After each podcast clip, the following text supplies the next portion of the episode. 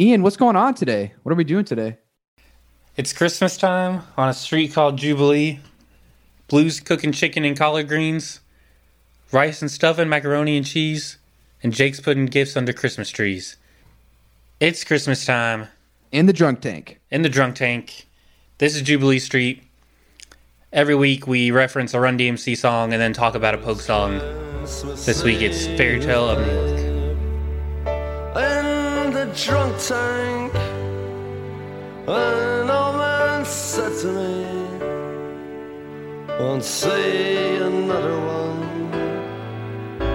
And then he sang a song, the rare old mountain dew. I turned my face away and dreamed about. So Blue the intern dog Everyone out there listening, you're probably. Oh, sorry, Ian and I, we got our show notes mixed up. Ian, go ahead. Well, I'll just Blue the intern dog. This is the kind of shit you get when you don't pay your interns. Uh, has just passed me a note saying that this isn't a Nick Cave song. Yeah, Blue, I know. what? Oh, yeah. Yep, she's just told me the same thing. I guess she sent you a telegram. So we wanted to do a little Christmas episode um, in the spirit of the holidays, and we were actually throwing around different classic Christmas songs we could do since Nick Cave doesn't really have one, and this was a song we had brought up as a possibility. And then on the Red Hand Files this past Monday, Nick Cave wrote about the song, so it was like, you know, destiny. We were like, we have to do this episode on Fairy Tale of New York. So that's what we're doing. Yeah, it was uh, pretty weird to see that just happened to pop up like a couple of days after we finished that episode, and we had been kind of talking about doing it. Um, so it just seemed kind of serendipitous that we ought to talk about the song. It's kind of Nick Cave adjacent, and listening to it, I can definitely see that he is a huge fan of this band because they, I mean, I hadn't listened to the Pogues much, so this was like one of the first songs I think I've heard by him. But they are great songwriters. I'll say that much. Yeah, the Pogues are like a classic punk band. I would say they're like right at the level under the Clash and the Ramones and the Sex Pistols, like on that second tier of like Buzzcocks, Joy Division kind of bands. But I feel like in America, right, like people of our age don't really like the Pogues because we associate like Irish punk with the Dropkick Murphys, who suck and they kind of ruined it. Yeah. Even though the Pogues came way before them and are way better. I feel like um, a lot of people just have this connotation of Irish punk as being like broy and not very cool. But the Pogues are great. Um, Nick Cave did a Well, cover of Louis Armstrong, "What a Wonderful World," with Shane MacGowan, the singer of the Pogues. So they have that history of working together. So yeah, we thought this would be a good song to do. Um, also, uh, if you have a favorite Christmas song in general and you want to tell us about it, you can direct message us on Instagram at Jubilee Street Pod, and you can email us at jubileestreetpod at gmail.com and let us know. Yeah, I love Christmas music. If we let, let us know if you have any like idea like yeah what kind of Christmas music do you like. We're not going to do an episode on it. I think this is enough, but I would still love to know. So let's dive right into like probably what the meat of this is going to be. So this is one of the most popular Christmas songs, I would say, like of the modern era. In Europe, I think it is the most popular Christmas song. You know, I think it's like what the Mariah Carey song is to America, you know? So every couple of years there's controversy, especially with the BBC with different radio stations. They play this song and you know, they have to decide are we going to edit it or not. Specifically the u- use of the words slut and faggot in the song. And I think this year they are censoring it. I'm not really sure, but that was the crux of what Nick Cave was writing about on the Red Hand Files this week. He thought that it was, you know, basically a travesty to edit this song. Um, taking he thought taking those words out ruins the impact of the song and takes away some of the magic. So I figured we'd start there. That's probably in 2020 the most like pertinent thing about the song right now. So what I want to ask you, Jake, is All right. I feel like it leads to an interesting like discussion of just how you consume music. So I don't think either of us would agree with censorship in general. Like that song should be allowed to exist as it was written. I think the characters in the song are supposed to be kind of you know, on the fringe of society, the guys in a drunk tank, you know, kind of people who have been marginalized and the written how those people would actually talk. Those are words that they would actually say. I don't think the song should be censored. But you run into an interesting thing where if it's going to be on the radio and you're going to hear it in stores out in public where you're not like consciously deciding to listen to it, maybe it should be edited. Like maybe that word's really hurtful to gay people. And if they're just out shopping, they don't want to hear it without like choosing to put it on. You know what I mean? So it's kind of it's it's a catch twenty two. Like, Yeah. do you do you censor Um, the song or not? I really don't know. I think Nick Cave came off a little bit like old manish in his response, like being so hardcore. I mean, he is in his sixties; it's a different generation. I don't think I fully dis or I fully agree with Nick Cave, but I definitely get the points he was making. I wouldn't say them in that way.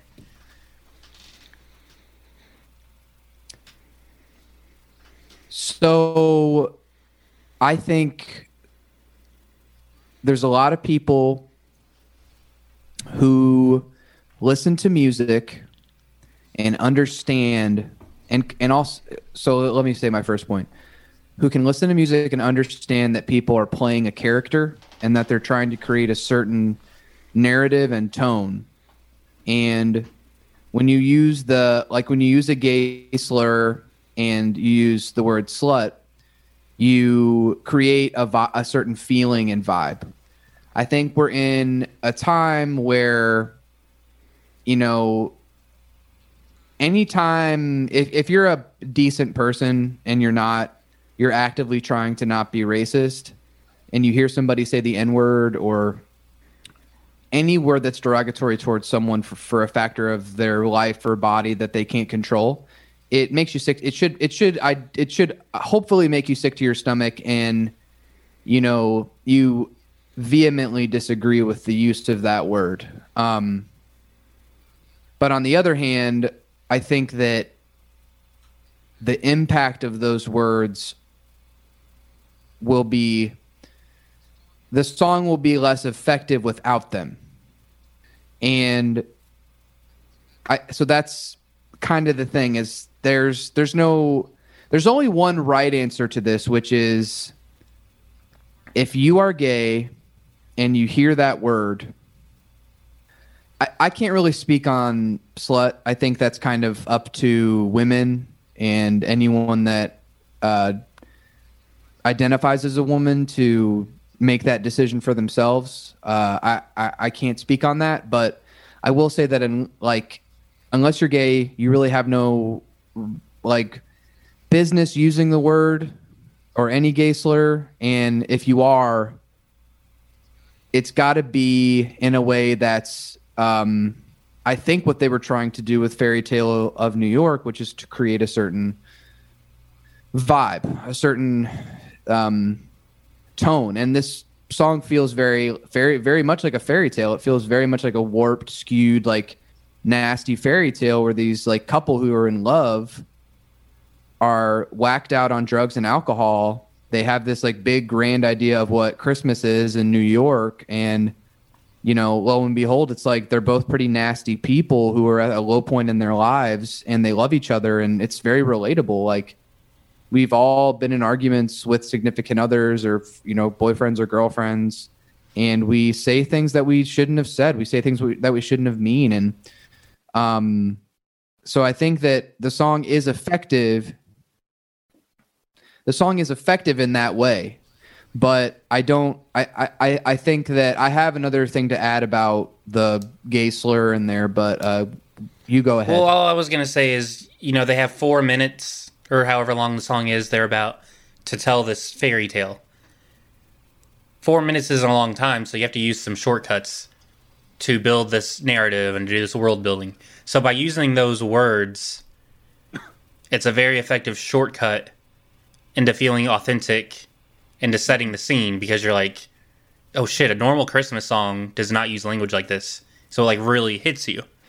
Exactly. I think that um, it's jarring and it switches the tone, and I think you get kind of the you get the intro where it's just Shane kind of lamenting, and uh, you know the piano. And I don't know if you how much you read about the production of this song, but this is a true like studio wonder because they were working on this song for a long time.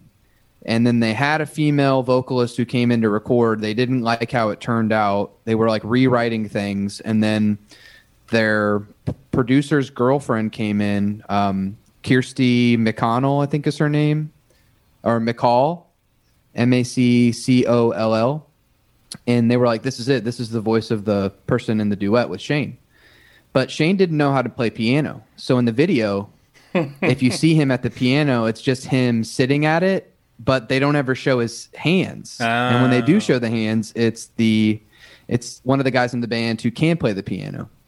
So Oh, I love it. uh, sloppy punk energy to this song. That's really, really. It's there's a lot of cool like behind the scenes stuff that I think makes it. It is when you read about stuff like that, and that this is that these guys who are I don't I don't know much about the Pogues like where they're all at now. They are living off of this song now. They generate oh, for sure. money from this through royalties. Like this is this is what a musician dreams of, like being able to play music and get paid. And now they're all, or at least Shane and a couple of them are all set for life or at least comfortable. Um, and they basically were just like some punks going in the studio, like trying to write a song about being in the drunk tank and they it, it, that's really an, an interesting part but not to get too off topic so going off what we were saying about the use of these uh, words and they're both incredibly offensive if used in a way to hurt and i also kind of have to throw out that this came out in 1987 which was around the times that the AIDS crisis was going on. Reagan was in office, um, or I think he was about. He was probably in in between his. He was on his last term before Bush Senior took over, and it seems kind of tactless, even in 1987, that you would have a song that used that word because you know that's the thing is like i'm not gay. If i hear that word i'm like ooh that's that's not a that's not a great word. That's heart that's hurtful. But it doesn't it direct no one ever said that to me to hurt my i mean they did but it, it's different i think if you are being attacked in a way that you can't control like you're just being yourself and somebody calls you that so i think like for some people hearing it it might just be a reminder of like an awful memory and I don't agree with censorship, but I think the song should exist as it is to be criticized. And if you don't like the song and you, hear it on the radio, turn it off.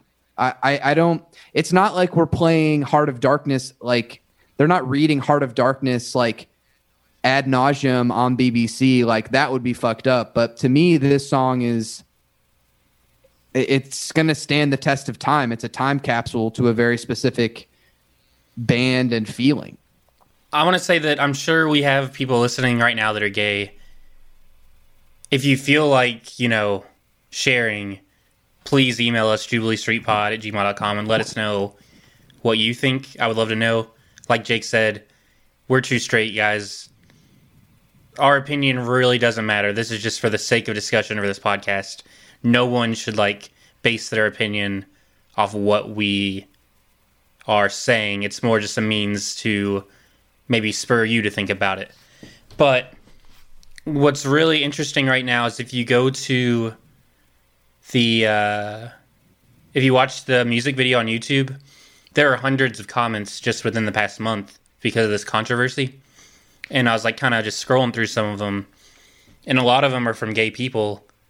I mean, who knows if it's legit or not, but it's from people who say they're gay saying almost unanimously that it's not offensive to them at all and that this is just another example of like straight people trying to tell gay people what should be offensive.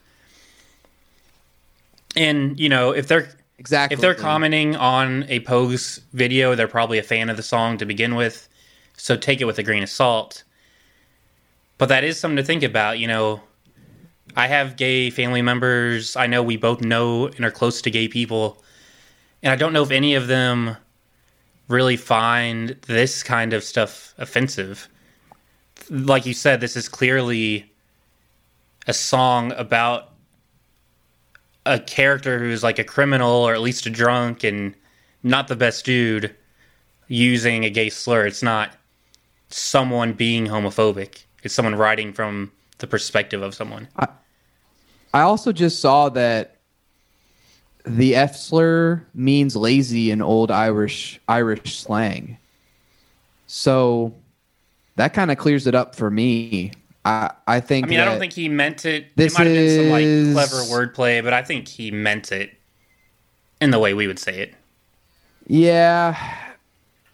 I don't know. I I I'm pretty much kind of laying at the hands of what gay people are going to say about this because I agree. it's not like you said it's not really for us to decide and also it's like dude fuck bbc like you're gonna you're gonna you're gonna like you're gonna like um fuck what's the word i'm thinking of? Censor this song? But like what else have you done? Like you're gonna censor a song? Like there really is a problem with this performative nature you know post george floyd post we're not post at all really but after these these big wave of black lives matter and everywhere in the in the in the country and, and in the world there are protests against fascist regimes going on and it's very like fulfilling and and and it, it it's fills my heart to see people fighting for their rights. And I think that this is just one of those things. It's like it's like when they took the blackface episode of Community off, which wasn't even really a blackface episode. It's just like, are you guys really doing anything to help anyone with that? You're censoring a show. You know, it's it's why I think like I think every single f- false thing Donald Trump has said and will say should be flagged by Twitter if somebody is actually checking it. But we are entering a really difficult time where it's like if we're okay with censoring that fucking jackass, what's going to happen when like like if we share something that gets censored that they don't like, you know? And like Twitter and YouTube and Facebook and and you know BBC and these major broadcasting services have way too much power to do this. It's not my decision to choose if that word should be said. I think gay people will have to make that decision. I personally am not bothered by it. I think the song should be played uncensored for other pe- for other people to rate, review, make their own decision about. And I think that you're not giving people enough credit if you're trying to like like oh I don't want you to fe- I don't want this to make you feel bad because you don't know most people don't care. Like there's probably most people who are like oh yeah whatever you know. I got called that as a kid. It sucked, but uh, life goes on. And then some people, it's really impacted. They turn the song off. They're like, "Fuck that song. I'm never going to listen to it." I mean, there's I don't know if it's if it's more or less simple than that. there's a place for a censored version. Like, you know, we used to work at that comic book store together, and um, we could make we could uh, listen to CDs in the store. So I had a Christmas CD. I had this song on there, but I put a censored version where, you know, the lyrics are changed to like uh, Haggard instead, and you know, I get that in like a store where there's like little kids looking at comic books, like, you know, you don't want to subject them to that. But I don't know if like widespread this song should be censored. And if the radio, I don't know what the radio laws are in England. I mean, there's really so much where we're just like kind of talking out of our ass. But like, if they're allowed to say like bitch and shit and stuff, if they're allowed to say everything except for fuck on the BBC, which is kind of how the radio is here, then I don't know if that word should be censored. I don't know. I mean, I don't really think any word should be censored, really, but Yeah, that's the thing is like people should be allowed to self censor. yeah, Like yeah, you're white. There's certain if you're white, there's certain words that you just don't get to say. You don't you don't you're not like if you and if you do, then you're that's it. Like you're over here. We don't want any part of you until you figure out what's going on with you. Like go do your shit over there. Don't hurt anyone. Just shut up. And then you got people who are like that's the thing is like there are agreed upon boundaries that people set with themselves and with other people they know and then eventually that's what societies and civilizations and government should be built around ideally right? So i think that in my almost 30 years of life i think that this song should be available uncen- uncensored. And if you're playing it in a department store or a, anywhere that it's like better to just keep things less taboo. And the thing is is like um i watched the, there's a really good version of this that you told me about before we recorded uh on that bill murray christmas Yeah. special on netflix and they censor it and it's really and it's they they just completely cut out that verse and you don't even really Yeah. notice and once that verse is gone this is just a perfect christmas song and while I think that that verse adds a lot of character to the narrative of this song, and I think all of this kind of ties into everything we've talked about regarding Nick Cave and the Bad Seeds and uh, the birthday party and Grinderman up to this point, is that like there's a very certain way to interpret this song. There's a like the the band means for people to interpret this in a very particular story. Nick Cave's music is the same way. If you go into Stagger Lee with the wrong impression, Right. you are going to leave Stagger Lee very offended. for sure. You know, and and that's the thing is like once you put something out there, like it's always going to mean something different to someone else. So, you know, I'll take free expression over censorship, but I do think that the Pogues, if they weren't prepared, they should prepare now that they're going to have to, they're going to get asked questions about this. I think they've been they're, they've been know- getting questions about it since they released the song. And what's funny is that in the late '80s, yeah, the uh, controversy was over the use of the word "ass," was whether or not to censor that. And now yeah. it's completely flipped. Well, it was Or, arse. yeah, yeah, like and it's funny. I guess in, I guess in Britain or uh, at whichever radio station was, they wanted to like put it down. They they wanted to like change it from arse to ass because I guess arse is more offensive or something. Ah, okay, didn't know but you know, I don't know. I don't know how things Yeah. are in the UK. We've already said that a million times, so I don't know what is more or less offensive. So but- I think let's let's tie let's Anyway, tie a bow yeah. on that aspect of it. Like we said, we don't have any answers, and if you are comfortable reaching out and want to, and you're gay, please do. We would love to hear from you, and even one step further, if you would like us to like discuss what your thoughts on next week's episode, we can do that and kind of further dis- this discussion. Um, so let's just move on to the song as a whole. I want to tell you what this song makes me think of, Jake, because it makes me think of you a lot. This is one of my favorite Christmas songs of all time. I probably first heard it like in middle school or high school. And I love it so much more now as an adult. This song very vividly makes me think of when me and you lived together in our late teens, early 20s, and we just had no money. We were hungry and dehydrated all the time felt like shit. And we didn't like we didn't even that's just how things were. We didn't even know that like later on in life we wouldn't always feel like that. It was just kind of like how we lived like three hours of sleep a night you know and this song takes me to those days so vividly but like on christmas christmas still feels special even though like I like maybe had fifty dollars in my name, and always just like felt gross and dirty. But something about just like driving through old Louisville or like seeing lights, like even though we probably were cynical and thought Christmas was stupid, there's still something that feels joyous about it. And this song just makes me feel all those feelings and I love it. I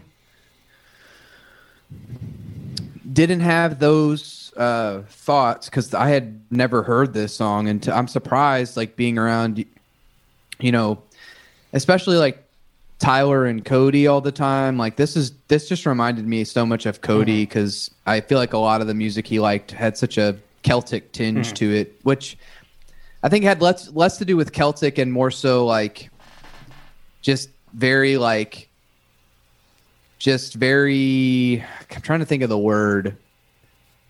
Just like braggadocious punk. You know, like this just feels very like it has a very particular inflection and it's very tough and like I mean, Cody, you know, somber, Cody could have been in the Pogues. solemn and sad. This was the kind of shit he listened to nonstop. He he yeah. dressed like he was in the Pogues. He bought a banjo at some point, he, I think, yeah, probably to learn Pogue songs. Yeah. There's a very like specific vibe to this song that reminds me of that time a lot because and it's funny cuz like there wasn't ever a time where I was in danger of not eating or anything. I think it's just, you know, I was in college and wanted so desperately to not be relying upon my parents to feel like I wasn't like a sheltered kid. So I would just be dehydrated and not take very good care of myself and just kind of, you know, hope to meet somebody at a Christmas party. And, you know, I remember those were the days where I would invite people over to the apartment and they they all came over and I think I'd had so much whiskey that I just fell asleep on the floor and they just like as soon leaving. as I got there. Dude, I, I, yeah, I mean we were I feel like we were like I remember I I don't even really remember that. I don't remember that. I don't know if I was I mean, there. It was a long not, time ago, but hilarious. It it's it's so po- it's so perfectly like in tune with yeah that is the vibe of this. It song. was Christmas time too. Like I remember, I remember I wish I had a. I really would love to get like a a photo of it. I think probably Corey has it somewhere, but there's a photo of of us, and Corey's got this. uh He's got this. You remember this photo? It's a it's the Christmas photo. Oh yeah, yeah, yeah. Oh, very. And well. it's got it's got Corey wearing that tweed jacket. Mm-hmm. You remember oh, yeah. that? Oh my god, we got to find a picture of that. That's so good. Other than ending up um, in the drunk I'm tank, message Corey about that tonight. but... on Christmas, like other than getting arrested for being drunk on Christmas, your story is the best encapsulation yeah. of this song possible. Having a Christmas party at your house, and then getting too drunk yeah. to have the party and falling asleep. Yeah, yeah. I mean, I, I wouldn't go so far as to say it was a party, but yeah, I mean, basically, it was a it was a gathering of people. It was Christmas time, and uh, I mean, so back good. then, I, I, as soon as I would get home from work or school or both, I would, you know, there was always somebody drinking something or smoking something, and you know, I I, I definitely I, could, I I don't do any I really don't do any drugs or like I drink alcohol very infrequently now. Like I might have a beer but that shit just once you stop doing it all the time and then you try to do it again, it feels worse and worse as you get older. It's just I my like my brother still drinks a lot and I I'm like it's going to catch up with you eventually mm-hmm. cuz I just got tired of feeling like shit all the time and I kind of noticed that I already am kind of an anxious like I can get into like depressive states and stuff just from my own like genetics and heritage. So it's like mixing that with alcohol and weed now, it just I could ruin an entire day. So back then, I I, I think you just everybody tells you when you're a kid that you're gonna take for granted how resilient you are, and you are fucking resilient. You can live off of McDonald's for like one meal every day and still like go mosh at a show, then you stay out all night and go to the bars or go to your friend's house. Go to and, class the next day. You know, sing and dance and like, and you just yeah, you just like smell like wine and you go to class the next day and you're like sweating. You're like, I, I used to go to class like hungover after before I moved in with you and uh, Chad, and um, I would stay the night there, and I would just be I'd have like a like a flannel on and a coat, and I'd be walking to school because I would park my car down by your all's house and just walk, and it would be cold outside, and I would just be drenched in sweat in my class, like just like fighting off the alcohol, and probably farting and like feeling like I was gonna throw up. You just and- didn't care. you know, I think there was one time I had to go to like a. Well, like I said, you're. But if you were in that You know, you- situation you, go to now- Papa John's on campus. But and- now, if you're in that situation, you'd probably be so self conscious and like it would just be horrible. it's awful. It's and I think most people, yeah, it's it would be a nightmare. most people listening probably have, you know, a somewhat similar situation in their life when they were young, if not entirely the same. And most of us evolved as we got older. The difference is the characters in this song were led to believe didn't. And this is where they ended up. You know, this guy's in the drunk tank on Christmas.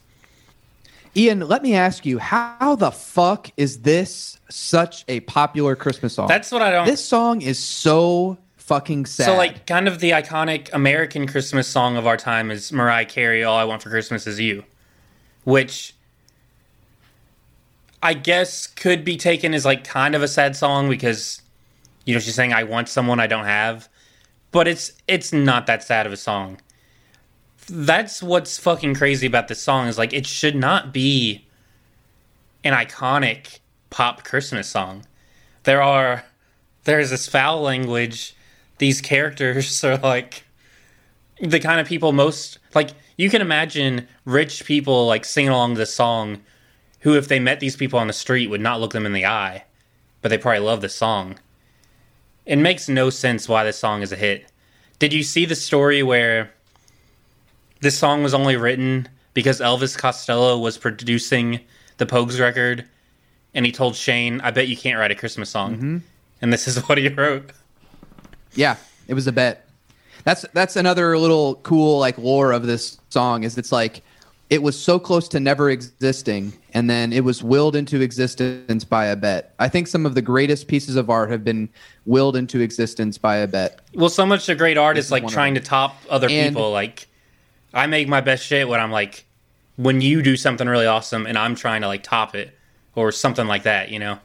anytime you send me something or Mike sends me something, I get like quietly angry for like five minutes. I think that's 'cause I'm healthy. like, Yeah. fuck, this is really I get the good. same way.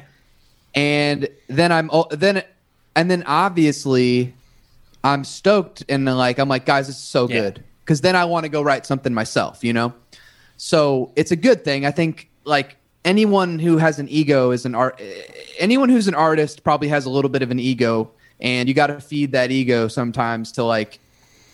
You got to get a little jealous if you get like you, and if you harness the jealousy in the right way. So what I'm Mike, saying Mike, is, who was on the Helpless episode, go back and listen to the Helpless episode that Mike was on. One of the best songwriters nice of our time. Nice cross, nice cross promotion there. Yes, go lis- listen to "Helpless." It's a Neil Young episode. Nick Cave covered a Neil Young or a Crosby, Stills, Nash and Young song. Mike Stewart's on it. One of the greatest songwriters of our generation. Check him out. So what I'm going to say is that I think this is the most Christmas song ever, because I think that every Christmas in my late teens, early 20s always ended with me being at some friend's house or being at a Christmas mm-hmm. party or just still being with my parents. But it's the end of the day, it's night. You're kind of sad, you know, the the the garland and the mistletoe and the cookies and you know my mom always made a nice dinner so what would your mom make if for we Christmas were at my dinner? mom's you know what was what was typically at the Curtis household on Christmas dinner? So, what I always wanted her to make was baked, load, loaded baked potatoes. Okay. So we'd have potatoes with bacon, cheese, chives, like that whole thing. She put them in the oven. You know, the cheese would get all crispy, and then she would make filet mignon. And then we had like bread and you know broccoli and stuff like that. But you know, I don't really care for my uncle anymore. Uh, when I was a kid, I didn't really know about how much of a shithead he was, but Uh, he used to make some really incredible Christmas dinners. Like he had like Cornish hens one year, which felt really fancy, and you know they'd make like a Christmas ham. And uh, my aunt always had the best Christmas treats display, and she had these like white chocolate pretzels that she would make. And she made everything, I'm pretty convinced. Like she bought a lot of stuff, but she did make a lot of the the treats. At least that's what I remember being told. And I mean, I was lucky. You know, my my uncle had some sort of crazy like back problem that he got and he still is employed by Ford in the union, which is hilarious to me that he's in a union but he he's voted for Donald Trump and he's like such a pest about that stuff because I feel like a union is such a social socialist idea, right? You would think. In some ways, I don't know. You would think. So, without going on too long, this song is it's like Christmas is sad. Like so many people are alone. So many people drink on Christmas. Christmas is a big alcohol holiday. A lot like you always hear before Christmas, like the EMTs and the police are always out in full mm-hmm. force because there's drunk driving. There's, you know, it's Well, and a lot of times, I this song is so wonderful. I think a lot of times, like Go ahead. what we love about Christmas is Christmas time.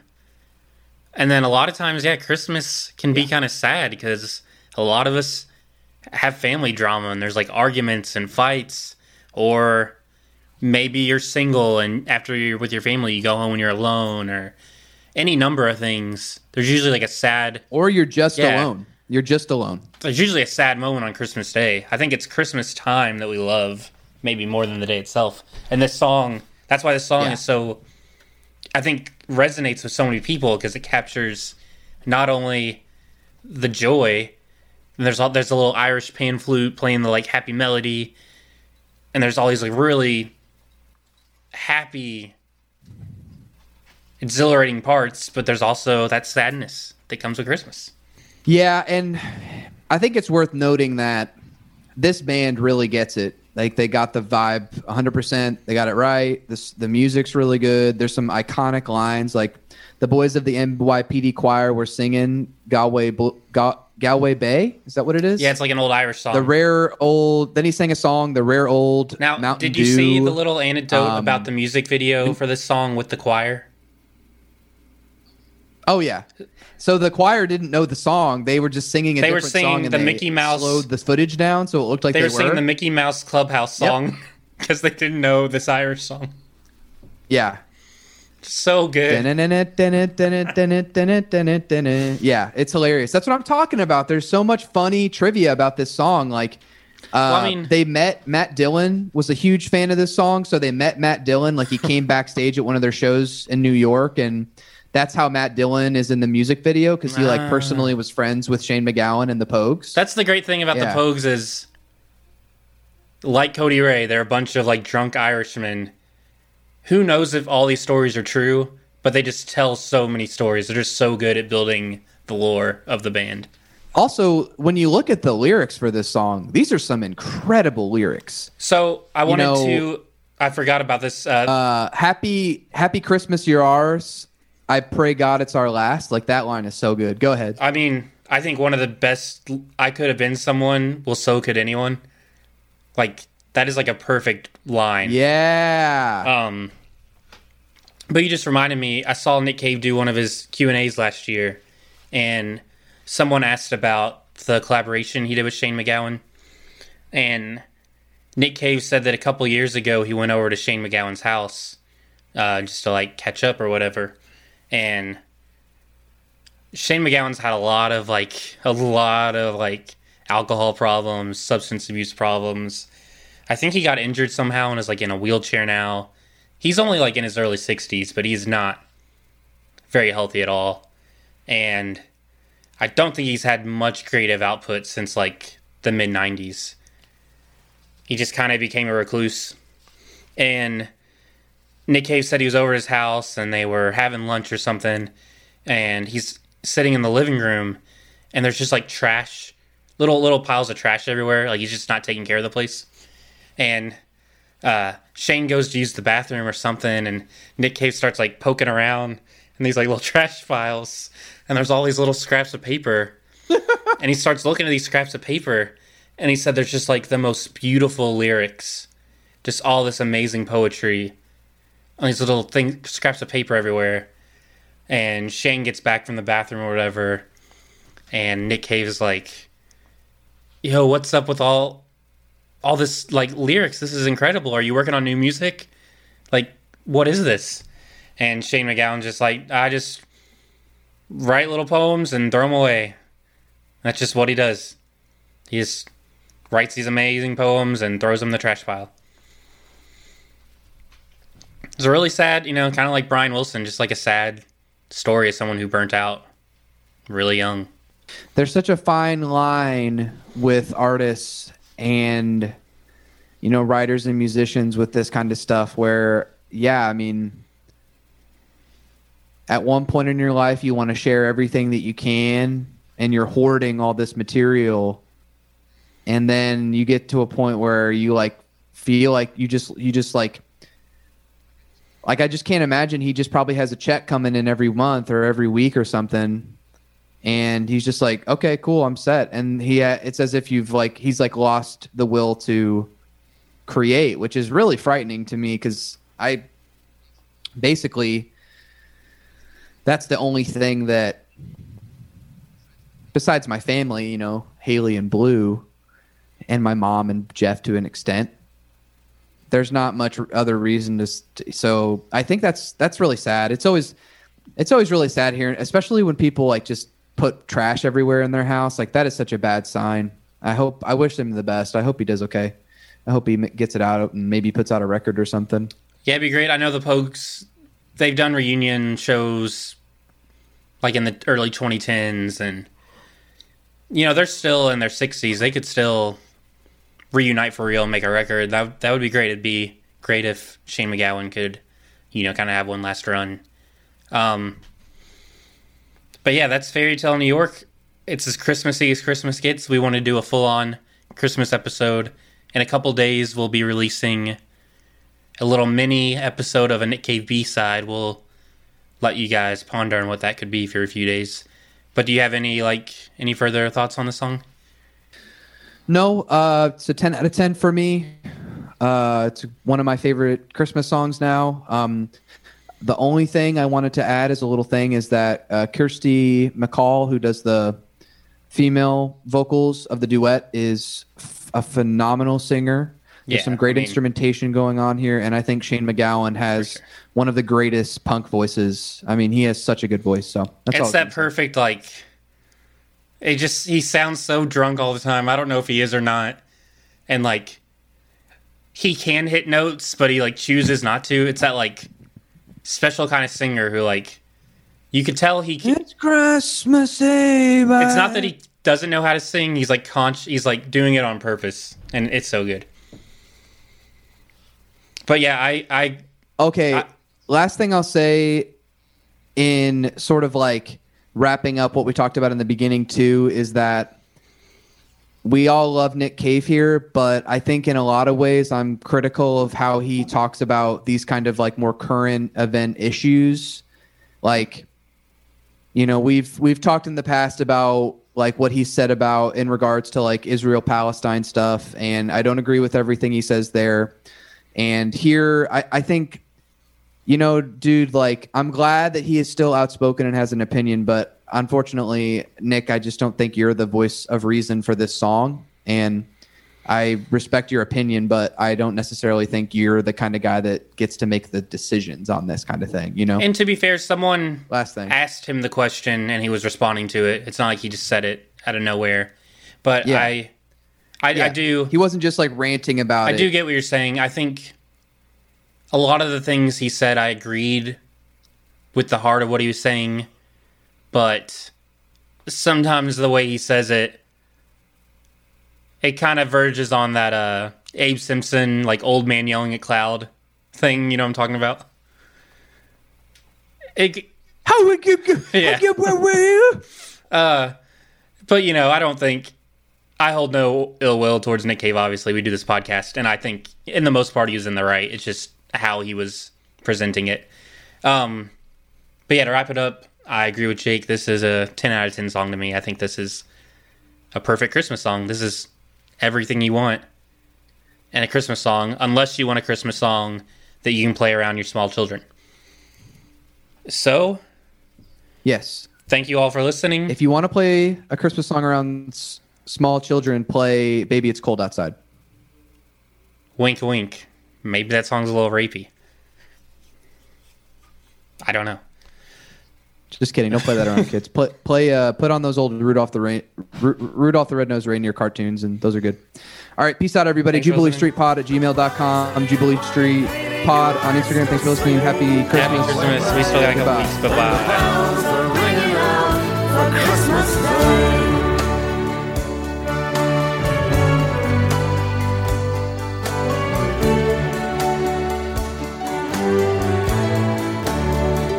I could have been someone. Well, so could anyone. You took my dreams from me when I first found you. I kept them with me, babe. I put them with my own. Can't make it all alone. I built my dreams.